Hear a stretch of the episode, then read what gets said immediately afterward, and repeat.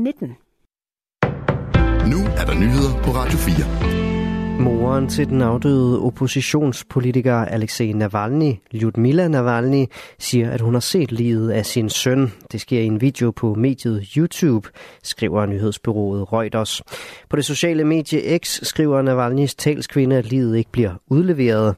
Derimod skriver talskvinden, at 69-årige Ludmila bliver afpresset af russiske efterforskere til at lade begravelsen ske i al hemmelighed. Det er uvist, hvor og hvordan Navalny's mor har set livet.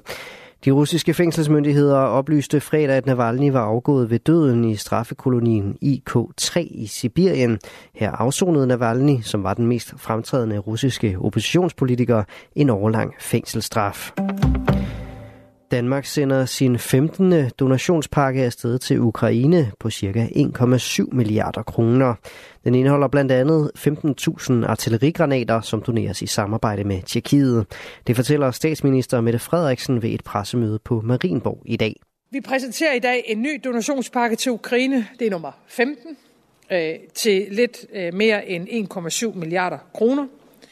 Indtil nu har Danmark brugt og holdt fast 33 milliarder kroner på militær støtte til Ukraine.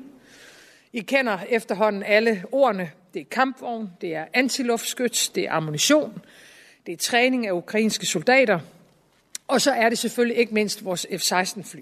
Ammunition er i øjeblikket øverst på Ukraines ønskeliste, fordi der er mangel på det i krigen mod Rusland, der invaderede Ukraine for snart to år siden. Vi ved, at donationerne gør en forskel. De har nu hjulpet ukrainerne i snart to år. Men når vi nu desværre træder ind i krigens tredje år om ganske få dage, så er der behov for at gøre mere.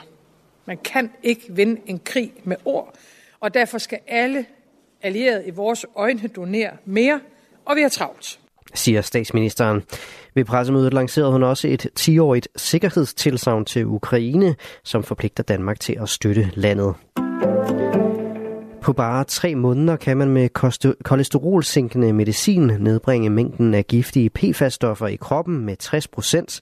Det er 20 gange hurtigere, end kroppen selv kan klare. Det viser ny forskning fra Holbæk sygehus. Uden medicin tager det nemlig kroppen 3-4 år at udskille den samme mængde PFAS. Og det er forskernes håb, at den nye viden vil kunne hjælpe mennesker, der har højt niveau af fluorstofferne i kroppen. Det fortæller Anne Lyngberg, der er cheflæge på Holbæk sygehus. For os er det her første brik i en, en mulig behandling, øh, som kan hjælpe mennesker med meget højt niveau af, af PFAS øh, i kroppen, og hvor det er øh, særligt problematisk, at de har det.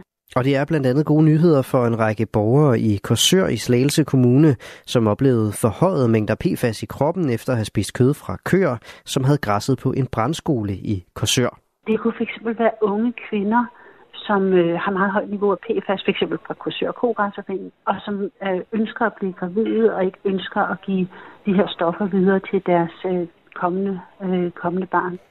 Der mangler fortsat meget viden, og derfor kan forskerholdet endnu ikke komme med noget estimat af, hvornår en mulig behandling vil være klar. PFAS er en gruppe af kunstigt fremstillede fluorstoffer, der i mange år har været brugt til regntøj, stegepander og brændskum. Stofferne er sundhedsskadelige og ophobes i mennesker, dyr og miljøet. Det, det såkaldte panda-diplomati mellem Kina og USA indtager nu en ny æra, når USA for første gang i over to årtier vil få nye pandaer til låns. Det skriver nyhedsbyrået Reuters og CNN ifølge DR. San Diego Zoo i Kalifornien er blevet lovet to nye pandaer. Låningen kommer efter, at Kinas præsident Xi Jinping i slutningen af sidste år luftede ideen om, at nye pandaer skulle sendes til USA. Vi er parate til at genoptage vores samarbejde med USA om pandabevarelse, og vi gør vores bedste for at møde Kaliforniens ønsker og at styrke det venskabelige forhold mellem vores nationer, sagde Xi Jinping ifølge CNN i november.